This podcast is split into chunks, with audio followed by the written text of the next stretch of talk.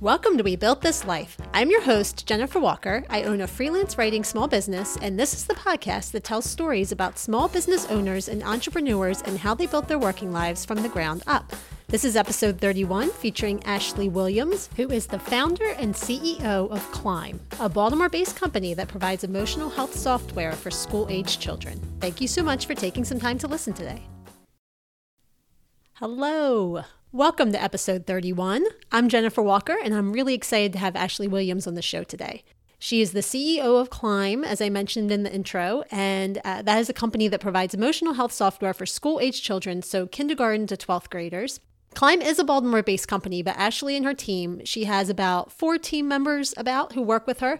They work with schools and organizations across the country. So, Ashley will talk about this, but just for a little bit of background, Clymb is an online platform that uses interactive assessments to create learning plans that are personalized for each child or young person who uses the platform. And the plans are created based on CASEL's five socio emotional competencies. These competencies are self awareness, social awareness, self management, responsible decision making, and relationship skills. So, the technology and the way the platform is designed is grabbing kids' attention through a means that is interesting to them. And as Ashley said from there, this is a quote from her the platform then empowers them with coping skills that they can keep in their back pockets. So, Clymb is helping children learn emotional intelligence skills that they can use throughout childhood, but really into adulthood and on throughout their lives.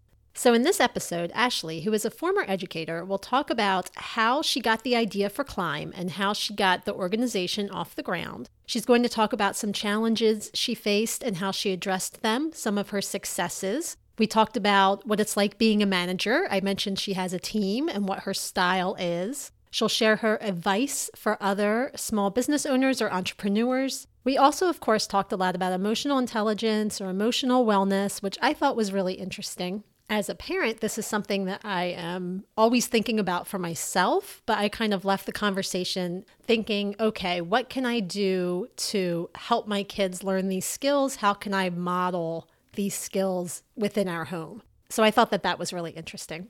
A couple of terms you will hear in this episode Ashley talks about SEL, that's social emotional learning, and also VC funding. This is venture capital funding that investors provide to startup companies and small businesses like Clymb. I also want to mention in the beginning here, Kathy Brock, who works on K through 12 partnerships with Clymb. I worked on the silent auction as part of an event at my kids' school, and I met Kathy through that experience. And she suggested I have Ashley on on this show, which I thought was a great idea. And I'm I'm just really thankful to Kathy for connecting us. Okay, let's get into this episode with Ashley Williams from Clymb.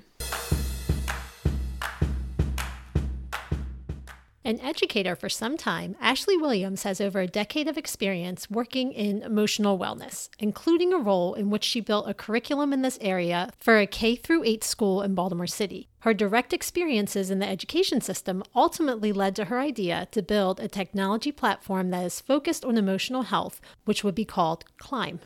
My background is directly correlated to Clymb in that I'm a former educator, former school leader here in Baltimore City. Um, at some point, I became a director of climate and culture of a K through 8 school, where I was responsible for the emotional health of the staff and the students. And in that capacity, I would write curriculums, social emotional learning and emotional wellness curriculums for both the staff and the students. And one particular year, I wrote uh, SEL curriculum for K through 8 students and I got a lot of feedback from the educators about the implementation of it. So I looked at the market to see how were we implementing emotional wellness and mindfulness in the classroom and I saw that there were problems across the board with one, the ability to gather data around the efficacy of what we were doing, as well as the data of the SEL competency growth for the students. There was a question of the amount of time that it could take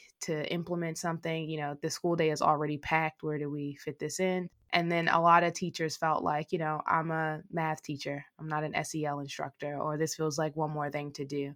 And I felt that the skill set was so important, it was worth figuring out a solution to those problems. And it was really that which compelled me to tinker to begin to explore what it would look like. That's interesting that you saw firsthand the value of an emotional wellness program, but that you had to figure out a way to sort of make it work. I just wanted to take a step back for a second. Could you talk a little bit about what emotional wellness is?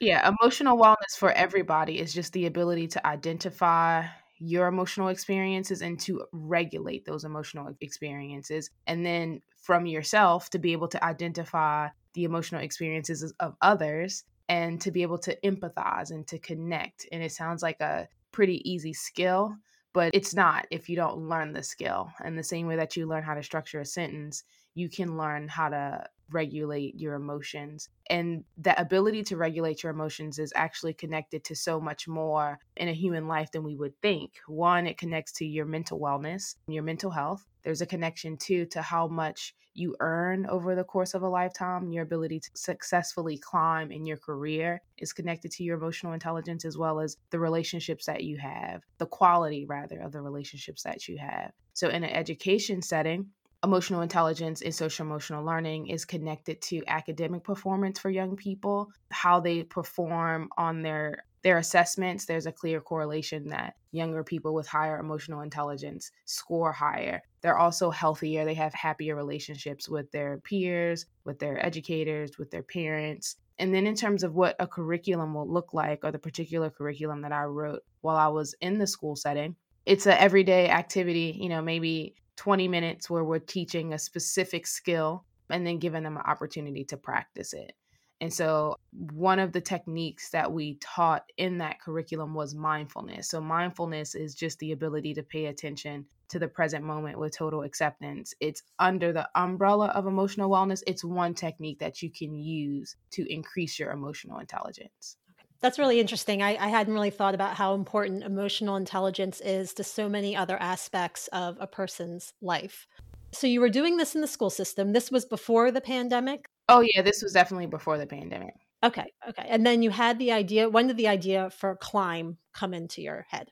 When I was working in the schools, I, I mean, I didn't know that it was going to be Clymb, but I thought that t- technology could be a solution to some of the problems that schools were experiencing at scale around these resources.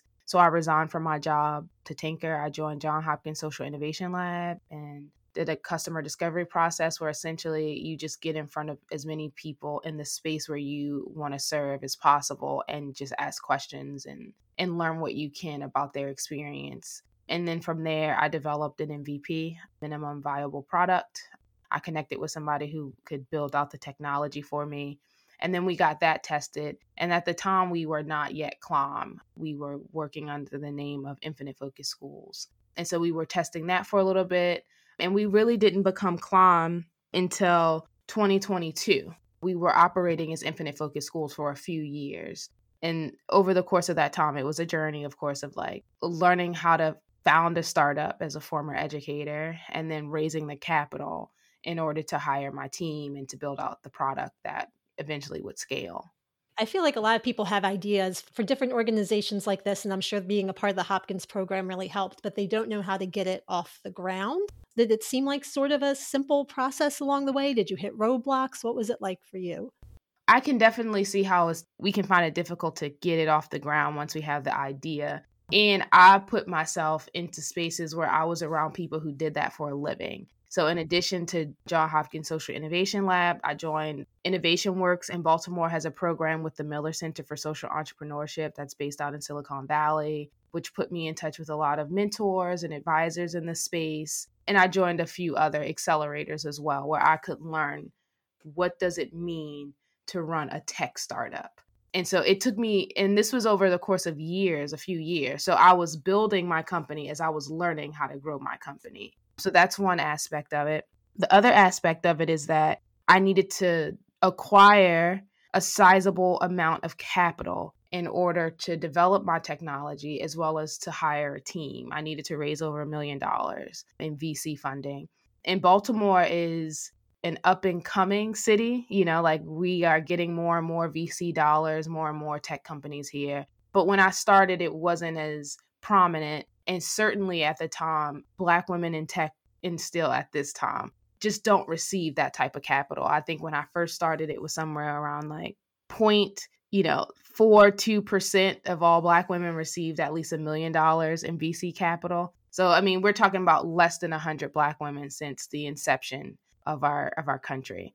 So that was a that was a hurdle that I had to overcome, you know, changing hearts and minds and really just interrupting a pattern because that's what it is. It's just like this is a pattern that's been in operation here. But, you know, I was able to do it, which was amazing. But it was definitely a journey. And it took me more time than it might have taken some other people.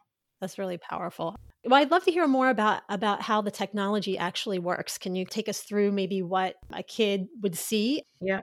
So when you go to a doctor, you get a personalized treatment plan and because of its specificity to you, your chances of improvement are increased. So Clymb is approaching emotional health the way that a doctor approaches physical health. And what that means is that when a child logs into our software, we do a quick check-in on the state of their emotional health based off of the data that the software collects on the state of their emotional health it then provides them with three resources that meets them exactly where they are so it's diagnostic and it's prescriptive all of the resources in our software were developed for young people. They're anywhere from 30 seconds to three minutes, so small nuggets that they can engage with. And then the software is actually aggregating that data to share with the stakeholder. So you can see how Timothy is progressing. Like, what is his social emotional competency progress? How is Timothy's overall emotional experiences, his moods? And you can monitor that over time. So that's essentially how it is. We we diagnose where they are, provide them a resource to increase their competency, and we suggest in the schools where we work that young people use it at least two times a week in order to start building those healthy neurological pathways in their brain. I love the comparison to a doctor. You go in and you get a prescription and then you follow that, and it can be the same way for emotional wellness. Can you maybe give an example using Timothy?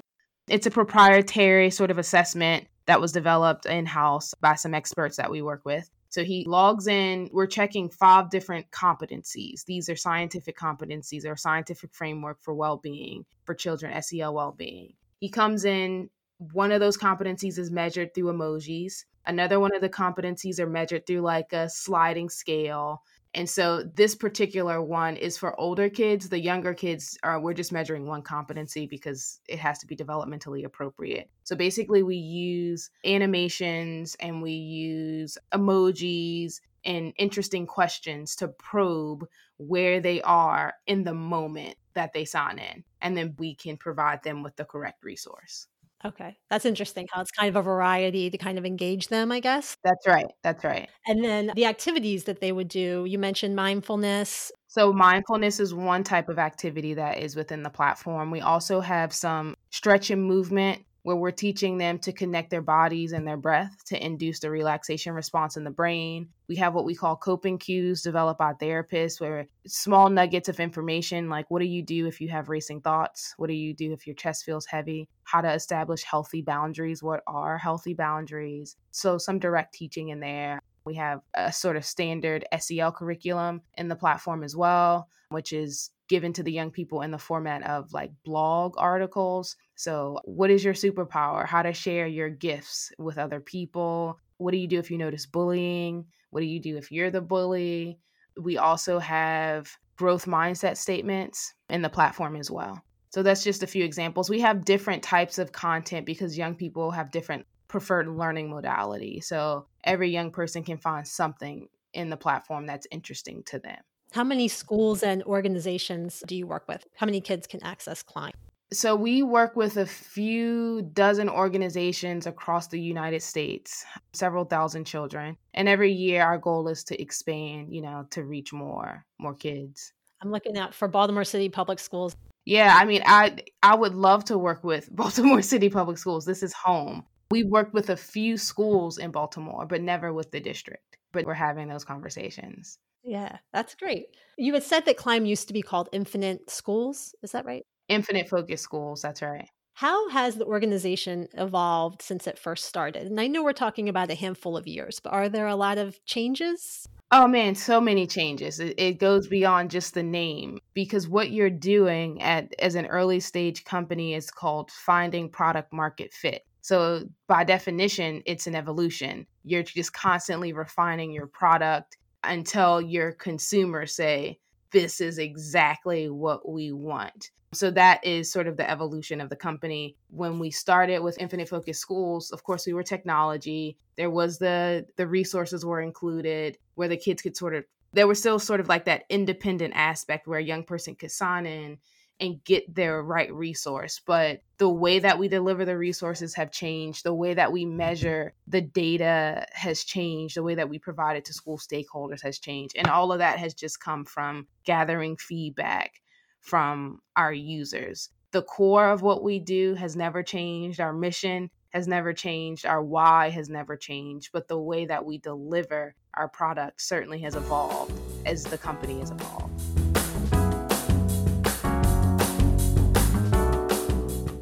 So you talked about one of your big challenges, raising the 1 million in funding and you did that and now you as a CEO, you're a manager, right? You have a team behind you. How is it being a manager and how did you adjust to that role and what is your style? I don't see myself as a manager, although that is my, you know, that's my title as CEO. I see myself as helping people with really brilliant skills to share those brilliant skills in a team. And so I see myself really as a support person. I'm always asking my team, like, how can I support you? What do you need? And I also think I do a really good job with keeping everybody flowing in the same direction, keeping the team in harmony. So I think I have more of a, I think it's called a flat leadership style where I'm a listener and everybody on the team can bring their thoughts and their feedback. And I just truly believe that the way that we get this done is together. And I let my team know that what they contribute is invaluable and we literally cannot do this with that piece that magical piece that they bring. It's sort of an invitation to the team to bring their creativity and their insight and their unique gifts and skills to the team. So i really take delight in the role that i play in my company with my team. I have a really really amazing team. I've been blessed beyond measure with the team that i have mission oriented because this is mission work for us and just all in. Most of my team members that are not on the software development side are former educators. They just get it. And I think that was intentional. I was specifically looking for folks in the education space to join us because they just have tenacity, they're constant learners, and they're interested in the space that we're in. Yeah. I'm going to go back for a second, actually, because you said something that brought up another question in my mind. Do you think that the pandemic had an effect on the emotional wellness of kids and going through that and being home for so long? And do you think kids are still dealing with that? Yeah, absolutely. The pandemic sort of helped us in that schools were very clear there's a need for resources like Clymb. There was conversation prior to the pandemic, of course, but the U.S. Surgeon General issued a warning about the mental and emotional health of children in America post pandemic. So it impacted their mental health. There's greater anxiety, there's greater depression among young people. There's even a challenge around them connecting with their peers and that feeling of isolation. It's not as strong as it was during the pandemic, but we're not past it yet. And so, because of that, school systems recognize how important it is to teach these skills of resilience, essentially, to children. So post pandemic, we were able to scale a lot quicker. That's interesting. I, I, had just wondered, my kids were very young during the pandemic, so I don't know that it's something they experienced as much, but middle and high schoolers, I thought might have been hit a little harder. Yeah, I have a 10 year old during the pandemic. She was in second and third grade, and even for her it was difficult to not be around her peers you know to be sort of and she's an only child so to have that level of isolation was a challenge for her as well. Yeah i can see that. Did you want to talk about any other challenges that you faced? You mentioned the funding. Is there anything else that comes to mind? I mean, you know, I think it's the human challenge of perseverance and having tenacity when things don't look the way that you want them to look in that moment. I learned a lot about perseverance and stick stick with itness during the process. I mean, and even now, during the early stage of building this company. What about your successes? What are you most proud of? I'm most proud that I didn't give up. I'm most proud of the work that we do you know, like I have a really cool job helping young people and helping schools across the country. And it's something that was inside of me and now it's out in the world. And that is really, really cool. Yeah, I love that. And I think not giving up is important too, because it's hard to stick with it sometimes. I think not giving up is an underrated skill. I think if you stick at something long enough, it will come into fruition, whatever it is. Because as you're sticking with it, you're learning. And it's all of those things that you're learning that are refining you and refining the process. So you're just getting better and better and better and better. So I absolutely agree that perseverance is a really important skill in business and in life in general. That's really powerful. I agree. What about as a CEO, as an entrepreneur? Do you ever experience some of the imposter syndrome feelings, the doubt, the fear? And if so, how do you deal with those feelings when they come up? So I have. I experience them less now, but certainly when I started as a former teacher in tech, I'm like, which one of these is not like the other? so definitely I experienced imposter syndrome. But in addition to sort of sharing these teachings of emotional wellness, I'm a, a big advocate and practitioner of them. So they have been incredibly helpful to me, especially mindfulness, especially meditation. And it's like through the practice of consistently sitting with myself, I have been able to, one, identify what I'm experiencing, the imposter syndrome, but also recognize where it comes from. And then that's where the healing was able to start, was able to flow. So I experience imposter syndrome a lot less, almost never now but I, I know what it feels like to not believe or to have doubt in what you're doing. But just through practice and through consistently checking in with myself and integrity and honesty, and also having my own self care practices that I do not deviate from, like that is my work. It has really empowered me in accepting my placement, accepting the good that Clymb has to offer, and the good that I can offer by serving through Clymb. That's interesting too that you have drawn on some of the skills that you're trying to teach as far as emotional wellness. I don't think I would be having this conversation if I hadn't. So, what about the schools and the organizations that you partner with to offer Clymb? How do you find them and make those connections? Well, we have a team of marketers and we have partnership success specialists. So, we're reaching out to them, they're reaching out to us and we just have these ongoing conversations. We do have specific states and areas where we target. And so we directly reach out to organizations and schools in the spaces that, you know, we've identified as being a place where we can be particularly helpful. And it's just a process, you know, there's like a whole sales process framework behind how we reach out to organizations. And there are people who within Clymb are responsible for that. How do you identify the states that you think you'll you'll have the most success? Is it data driven? It's data driven. So we identify uh, the states where one there's a demand based off of what's going on in the state, where they have the capital. That's really important in order to acquire Clymb. We look at specific demographics as well. So there's a number of different data points that we look at to identify what area makes the most sense for us to get started. What advice would you have for other entrepreneurs who are thinking of starting an organization that's maybe similar to yours? I think it's really important to understand the sales cycle and to understand who the buyers are and to have a really compelling story that the buyers will resonate with. And if you have that, you can sell your product. And that requires a lot of tinkering too. I mean, sometimes you hit it out of the park on the first swing, but a lot of times you're refining and iterating and testing and doing a lot of different sprints to figure out what resonates. You know, how can I help people? I mean, that's how we think about it at our company. Like, we're not just selling a product. Every person that we communicate with, we have an opportunity to change lives. And the only way we do that is by effectively communicating who we are and what we do.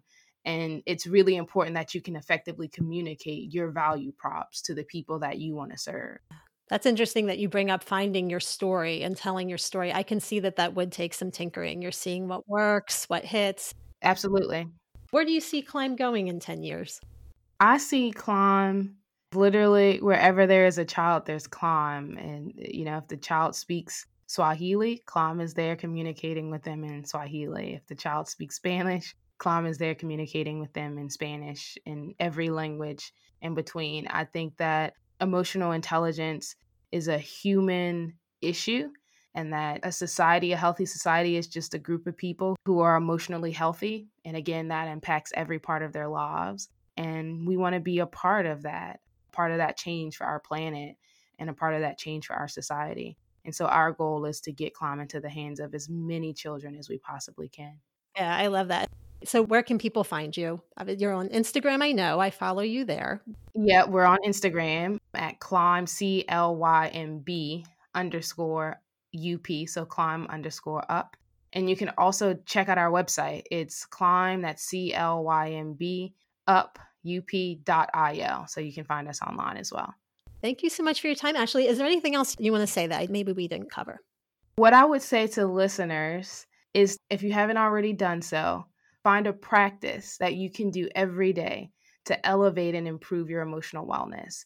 And if you have children, it will confer to your children as well. So, a lot of times, young people, because we're not teaching emotional intelligence explicitly, they're learning the skills indirectly from what they see in the world. And so, if we can model those healthy emotional regulation skills in our homes, it really does make a difference for our children.